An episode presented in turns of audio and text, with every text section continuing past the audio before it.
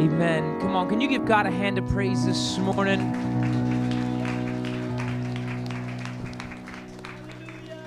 You can have a seat this morning. Praise the Lord. God is good. Amen. Hold on. Did I turn this on? One, two. Can you guys hear me? Yes? No? Maybe? Yeah. Praise the Lord. God is good and God is faithful. So, all those dads, happy Father's Day. If you're a dad, can you raise your hand a minute? All right. There's a lot of dads in the building. Happy Father's Day to each and every one of you guys. On our online campus, if you're watching and you're a dad, come on, just put something up there in the comment box, a little hand emoji or something, so that we can uh, uh, recognize you. And uh, we thank you for joining this morning. Thank you, gentlemen, strong men, carrying this very heavy pulpit forward. Amen. God is good. God is so awesome. I was thinking this morning to the fact that um, today is actually the one year anniversary of us reopening after the lockdown. Uh, this is the, the we opened on last year in person. Uh, uh, we the Lord gave us the name, or the way we we put it was uh, Father's Day back at the Father's house, and it's been a year already uh, where we've been able to gather together in person, and we love the fact that you guys that are online can also join us, and uh, we welcome you. We know we have folks that are watching us locally in our city, as well as those from other places that tune in every single Sunday and worship with us. So we thank you for that. Uh, we're excited about what God is doing. And if today's your first time here or your first time logging in, I just want to take a second to remind you why 3W Church exists. See, our purpose and the vision of our church is to equip the body of Christ to live a lifestyle of worship that will cause change.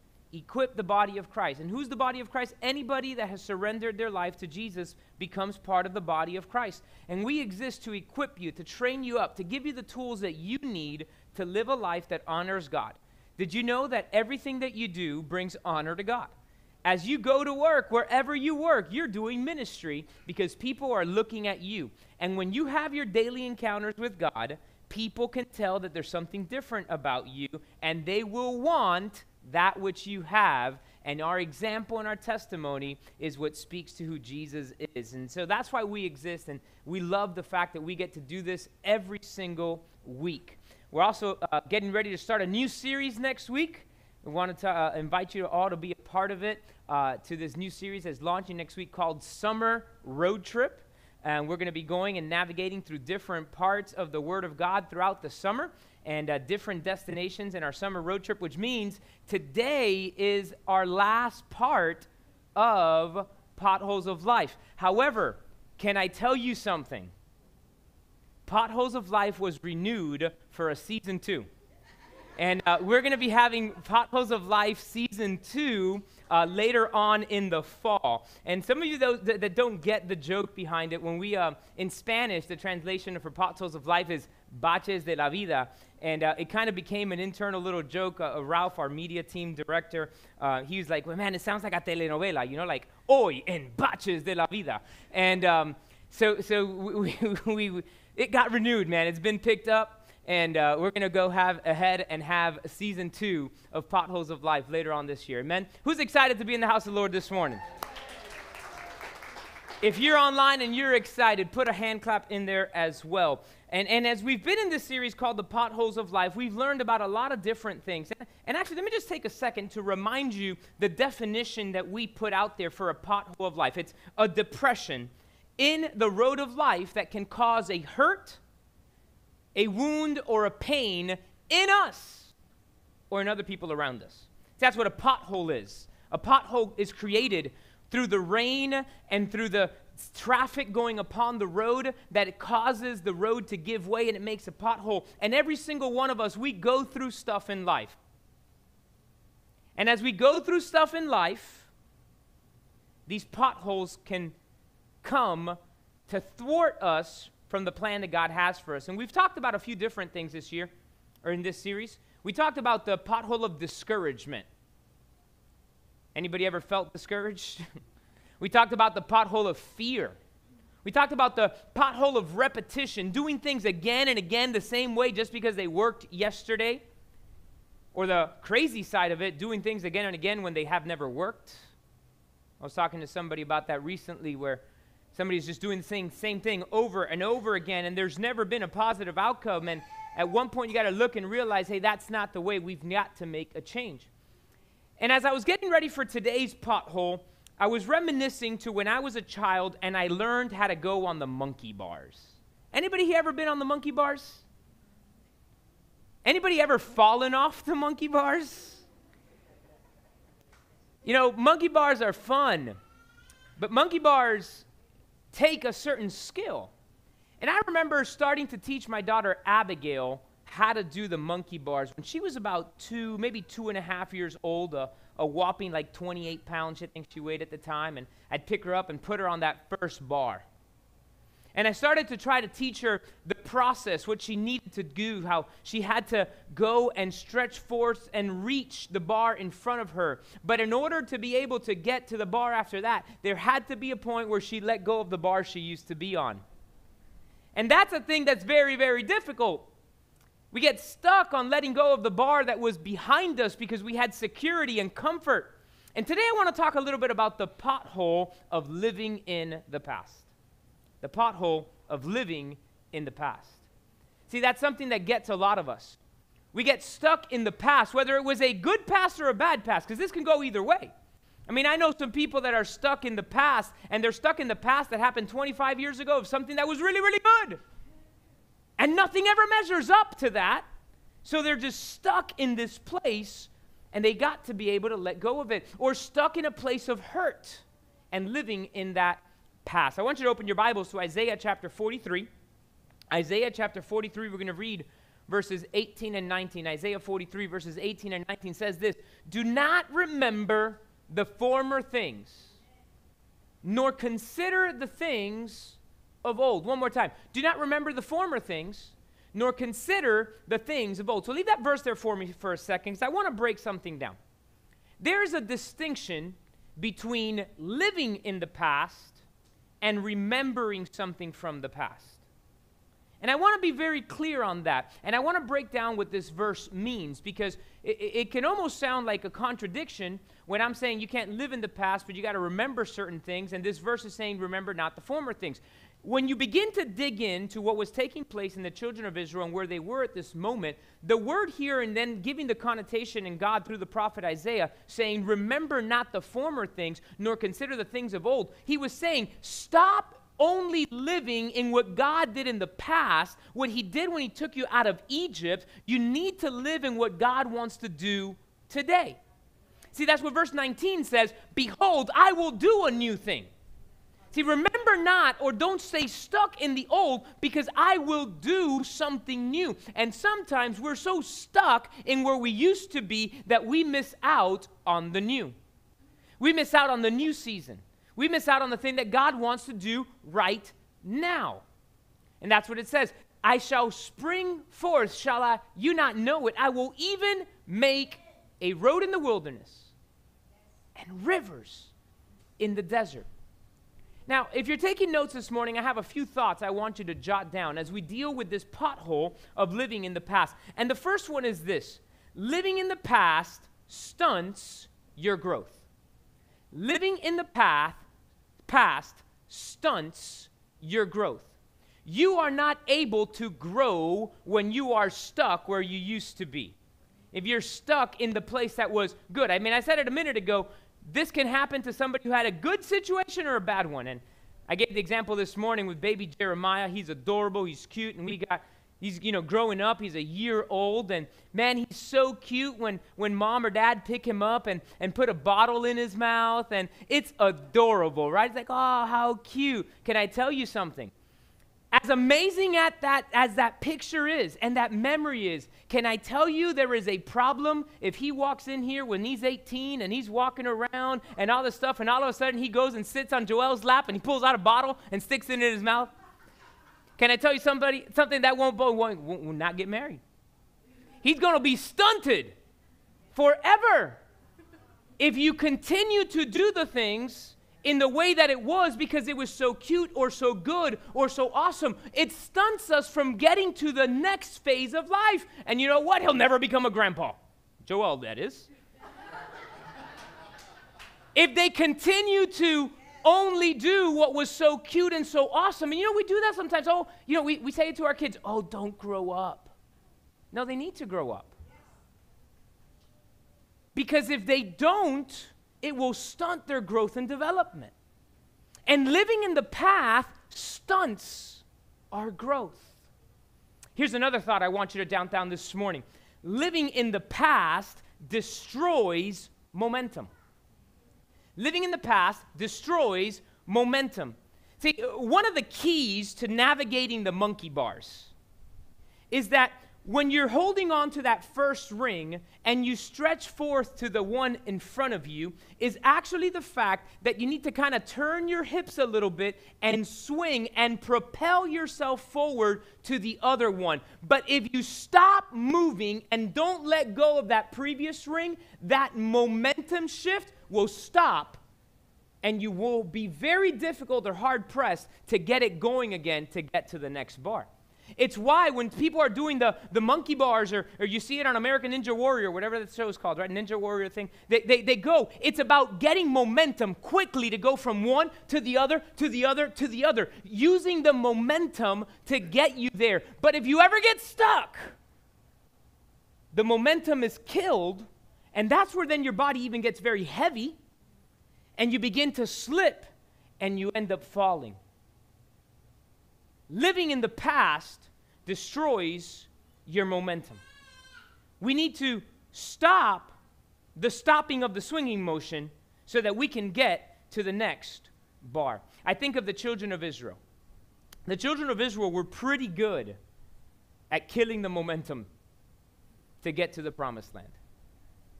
See, you know what happened? You, you, most of you know the story. They were slaves in Egypt 400 years they begin to cry out to God. God sends Moses, right? And Moses goes to before Pharaoh, says, Let my people go.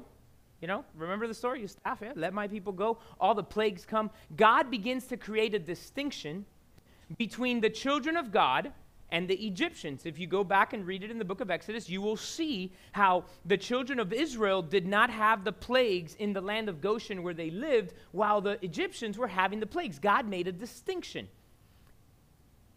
And Moses, used by God, takes the people out of Egypt and they get into the wilderness. And the very first time that something difficult arises, see, remember, they get to the Red Sea and they've got the Egyptians chasing them from behind. Do you know what the response of the children of Israel was? They looked at Moses and they said, Were there no graves in Egypt? That you took us out of there and brought us to die here? They were stuck in the past. Then it, it, it, they, they, they crossed the Red Sea. I mean, they've seen the plagues. Now they see the crossing of the Red Sea, and they get to the other side. They're in this place. They're, they're, they're walking towards the promised land in what was supposed to be a journey of days, but took them 40 years. It's a good example of living in the past. See, because they get to the next place and they look at Moses and said, But in Egypt we had hamburgers and hot dogs and steaks and T-bones and porterhouse and all the different stuff. And here we are in the desert. We don't have anything. We don't have any meat. We don't have any chicken. We don't have anything. God says, "You want some chicken? I'm gonna send you some quail." and He sent enough quail to feed millions of people. In the book The Circle Maker, Mark Batterson, Pastor Mark Batterson, he, he did the math calculation. The math calculation says that the quail must have been probably about knee deep to feed that many people. Quail are small. God made all the quail come, yet next time there was a thing, it's like, but all we have is manna. In Egypt, we had, you fill in the blank. They get to a place there's no water. In Egypt, we had water.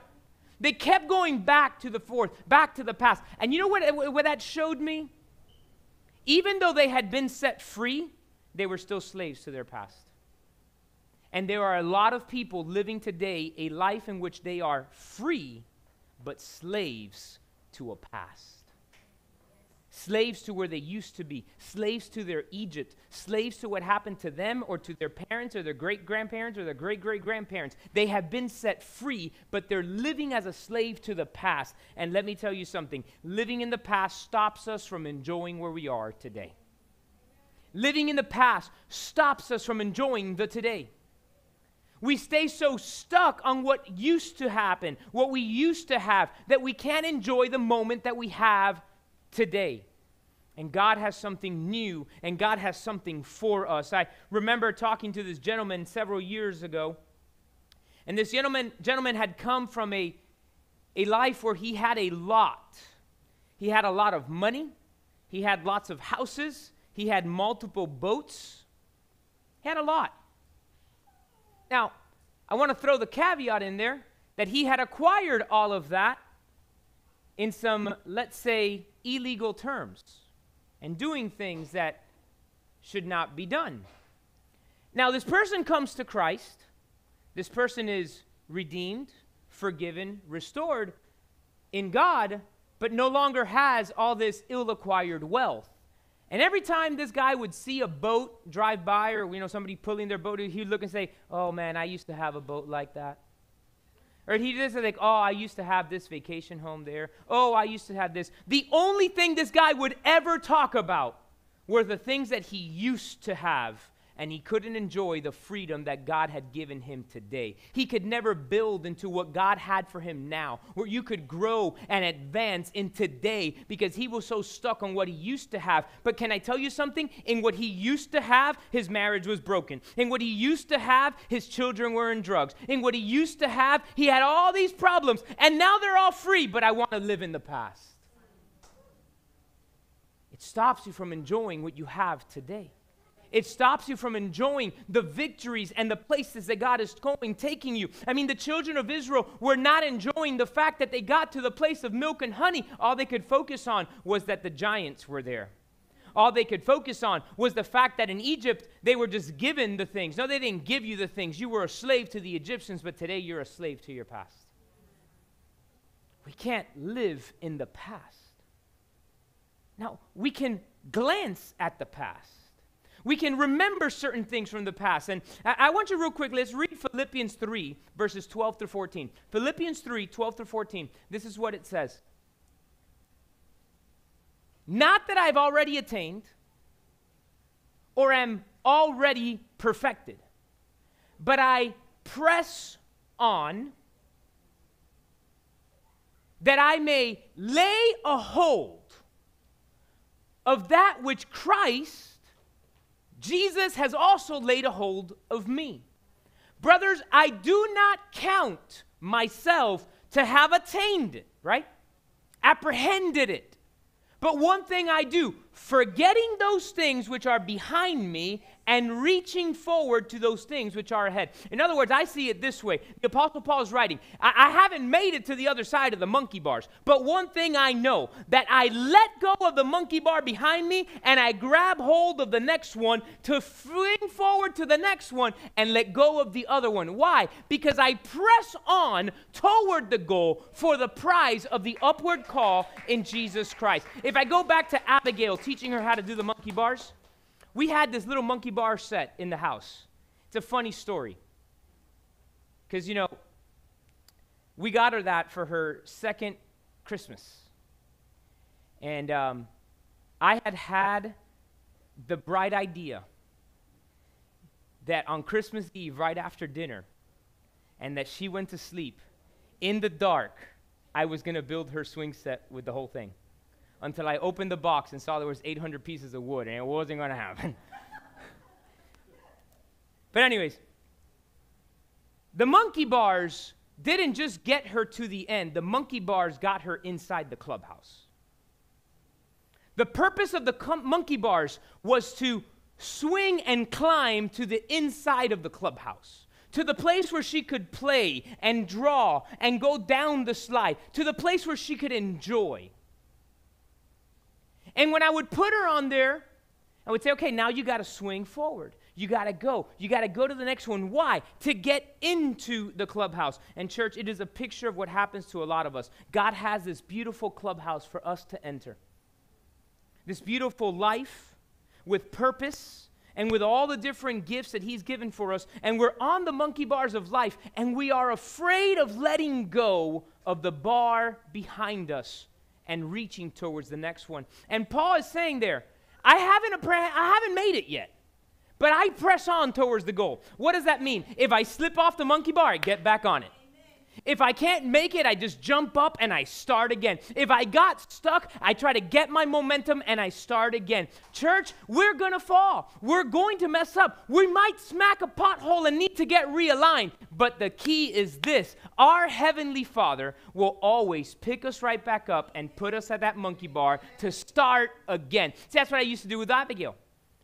She would call out, Dad, I'm stuck. Okay, and I'd come up and I'd hold her by the waist. And I'd swing her a little bit. All right, now you got to let go of this one to get to the next one. You got you got to do it. And that's what our Heavenly Father does to us. He's saying, get out of being stuck in that past to get to where I want to take you.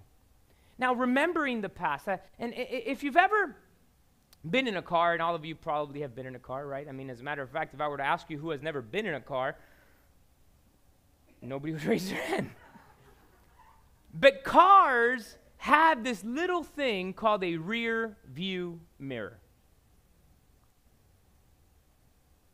And the rear view mirror serves a purpose to look at what is behind you so that you can change lanes, make the turn, back out of a parking spot, right? That's the purpose of it. But if you recall, the rear view mirror is very small and the front windshield is very, very big. Why? Because what we need to look at is where we're going and not where we were. If you're glued to looking at the rearview mirror, there is going to be a bumper in front of you that will remind you of the purpose that you needed to look forward. And when you hit it, you're going to realize I should have been looking forward instead of looking backward. There is a reason it's designed that way because you only look back to secure yourself and give you the right standing to change lanes into the place you need to go. It reminds me of King David. Before he was king in 1 Samuel chapter 16, he's anointed king in 1 Samuel chapter 17. Still just a young man. He hasn't become the king of Israel. And he goes to take his brothers who were out in the military, he goes to take them cheese and crackers and lunch and different stuff. And while he's there, he encounters the Philistine Goliath, who is coming out every day to the children of Israel and defying them and saying, Come on, send me one of your warriors. And if they, if they beat me, we'll be your slaves. And if I beat him, you'll be our slaves. And all of the children of Israel are freaking out. They're cowarding, they're, they're, they're hiding. Nobody wants to do it. Here's a leadership principle nobody wanted to face it because the leader, Saul, was afraid. And if Saul, the leader, was afraid, then everybody else would be afraid.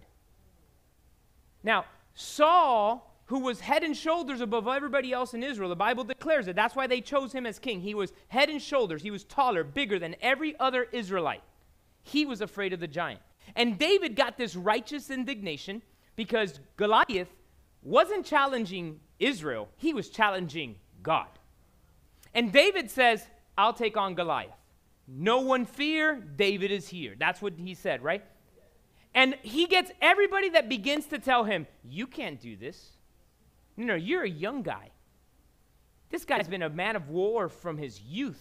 You're not able to get all this. You're not able to do this. And they finally bring David before Saul. And Saul's like, I don't know. I mean, you're a young guy. He's this old guy. He's been fighting a long time. And David looks at him and says, Saul,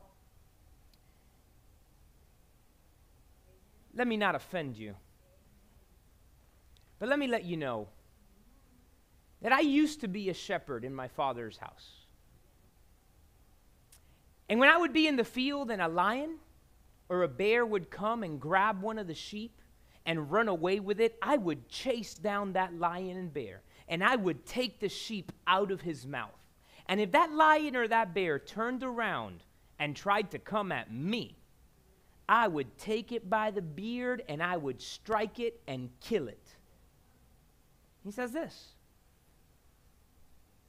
the same way that I beat the lion and I beat the bear, I will beat this giant, for he has defiled the armies of the living God. Then, verse 37 of 1 Samuel chapter 17, David says this For God delivered me out of the mouth of the lion and the bear, and he will deliver me out of the hand of this giant. This is what David did. He drove down the lane and he checked the rearview mirror and said, Yep, God had me when I fought the lion, and he got me when I fought the bear. Let's go face Goliath because the rearview mirror reminded me that God is with me. I wasn't stuck in the field. I wasn't living in the field. I acknowledged that it wasn't me, but it was God in me.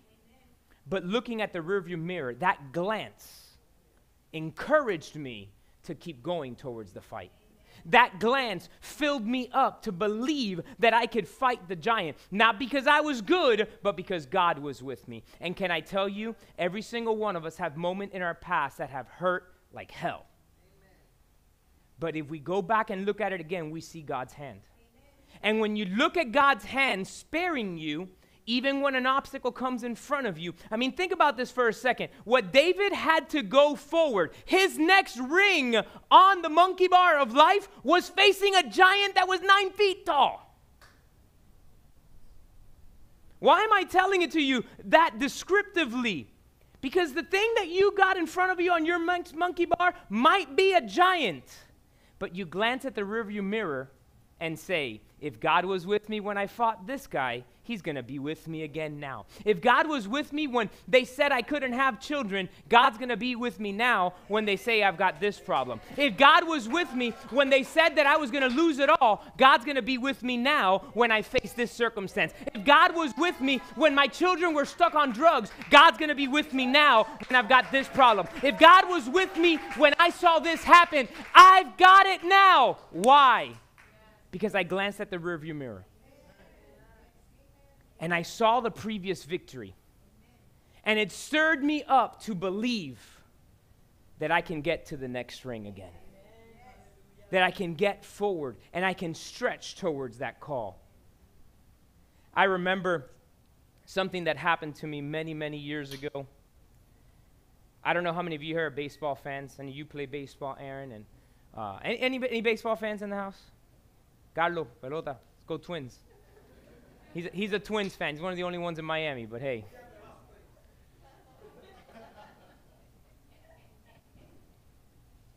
As a child, you grow up, regardless of whatever sport you like, you grow up dreaming of that bottom of the ninth moment, right? If you're a basketball player, you grow up dreaming of three, two, one, ah! you know, right? Like, you know what I'm talking about. You grow up dreaming of catching that touchdown right as the clock expired. You grow up dreaming of these things. And, and I grew up dreaming of bottom of the last inning, down by a run. You know what I'm talking about? And I remember playing in this game. We were in a softball league. It was a very important game, and we needed to win. And I had my bottom of the ninth moment. See, I went up to bat down by a run. Runners on third and second. That means a hit ties, and most likely wins the game.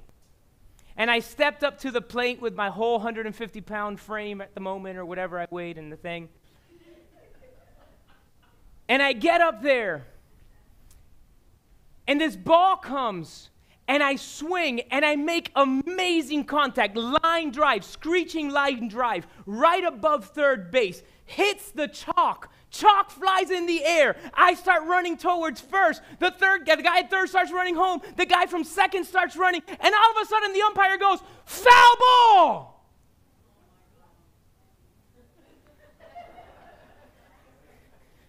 what? Right? Like, like everybody, our entire dugout is screaming at this guy. I got a zero on my Christianity that day. I, I, I like, like where did you learn how to umpire, right? If you read any rules of baseball, chalk means fair. And this guy looks at us and he says, Tisa, foul ball. What? No.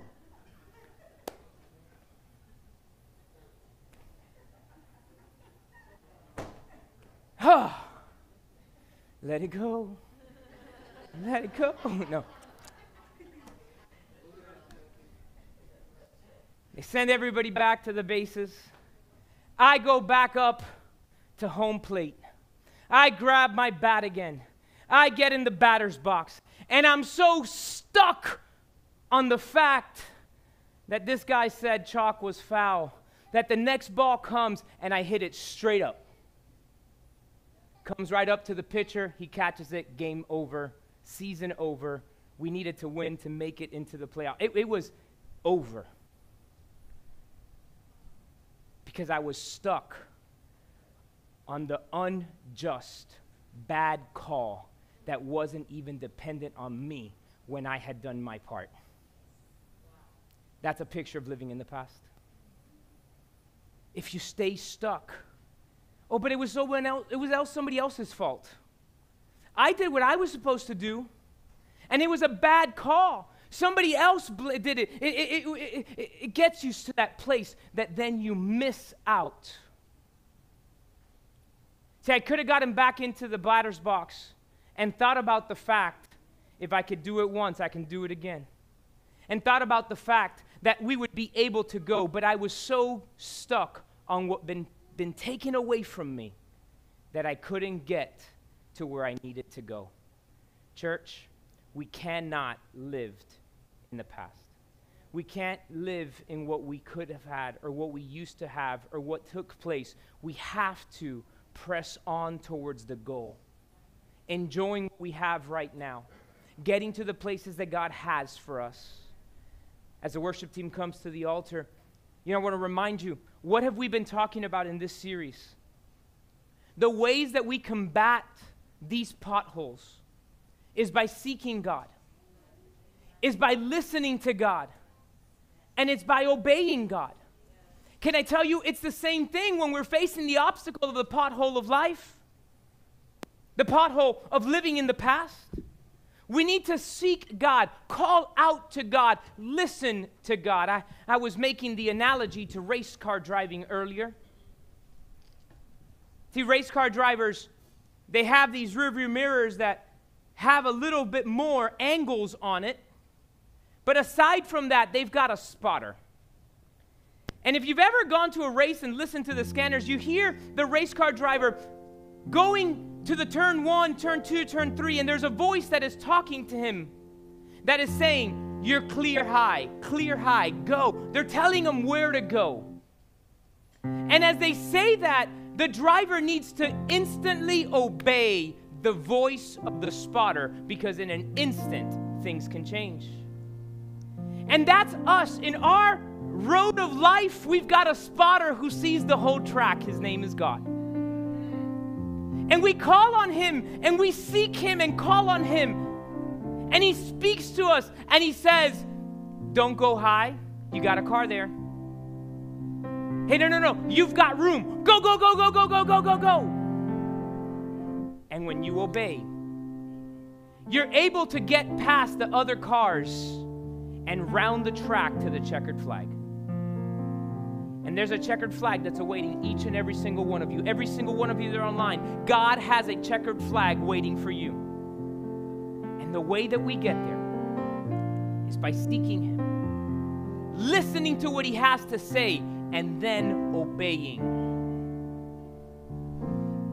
We need to stop living in the past. The past was good sometimes, and there was good moments, but you can't stay there because you miss out on where you are today. We can't not move forward because of fear. See, that was one of Abigail's biggest things on that monkey bar, letting go. But if I let go of this one, then I only have one hand. But yes, when you get the momentum going, you will also have the next hand again. We can't Stop navigating the road of life because someone tries to discourage us. We can't hit that pothole of repetition because it worked yesterday. No, we need to seek Him daily. Listen to His voice and obey. As Paul said, pressing on. Philippians chapter 4 says that you think about what is good what is pure, what is noble, what is praiseworthy. If there's anything good in it, meditate on those things. And obedience to what God says will help us avoid the inevitable potholes that show up in our life. Let's go ahead and stand to our feet. Father, this morning, I thank you for your faithfulness and goodness. I thank you, God, for your mercy. I thank you, God, because you never let go of us and you're always with us. And Lord, I know that in a room this size and with those that are tuned in online right now, there's some of us who are stuck in a past that we need to let go of. And Father, I pray today that we may let go of that past. Whether it was a good one or a bad one, that, that place that we were that we may let go of it and simply glance at it in the rearview mirror to encourage us to continue to go forward. Father, I pray that we may surrender our will, desires, and thoughts to yours. And Father, that we may under, always understand that as we navigate that monkey bar, there's a clubhouse that you created ready for us to land inside of. Father, I pray that we're strengthened, encouraged to seek you, listen to you, and obey you. That, Father, as life happens and discouragement comes, that we may run to you, seek you, listen to you, and obey you. Father, as we face the pothole of repetition, that we will seek you, listen to you, and obey you. Father, as the pothole a fear comes before us that we will seek you listen to you and obey you father that that will be our response we may get to the place that you have for us. In jesus name. Come on church just lift your hands and worship him there for a minute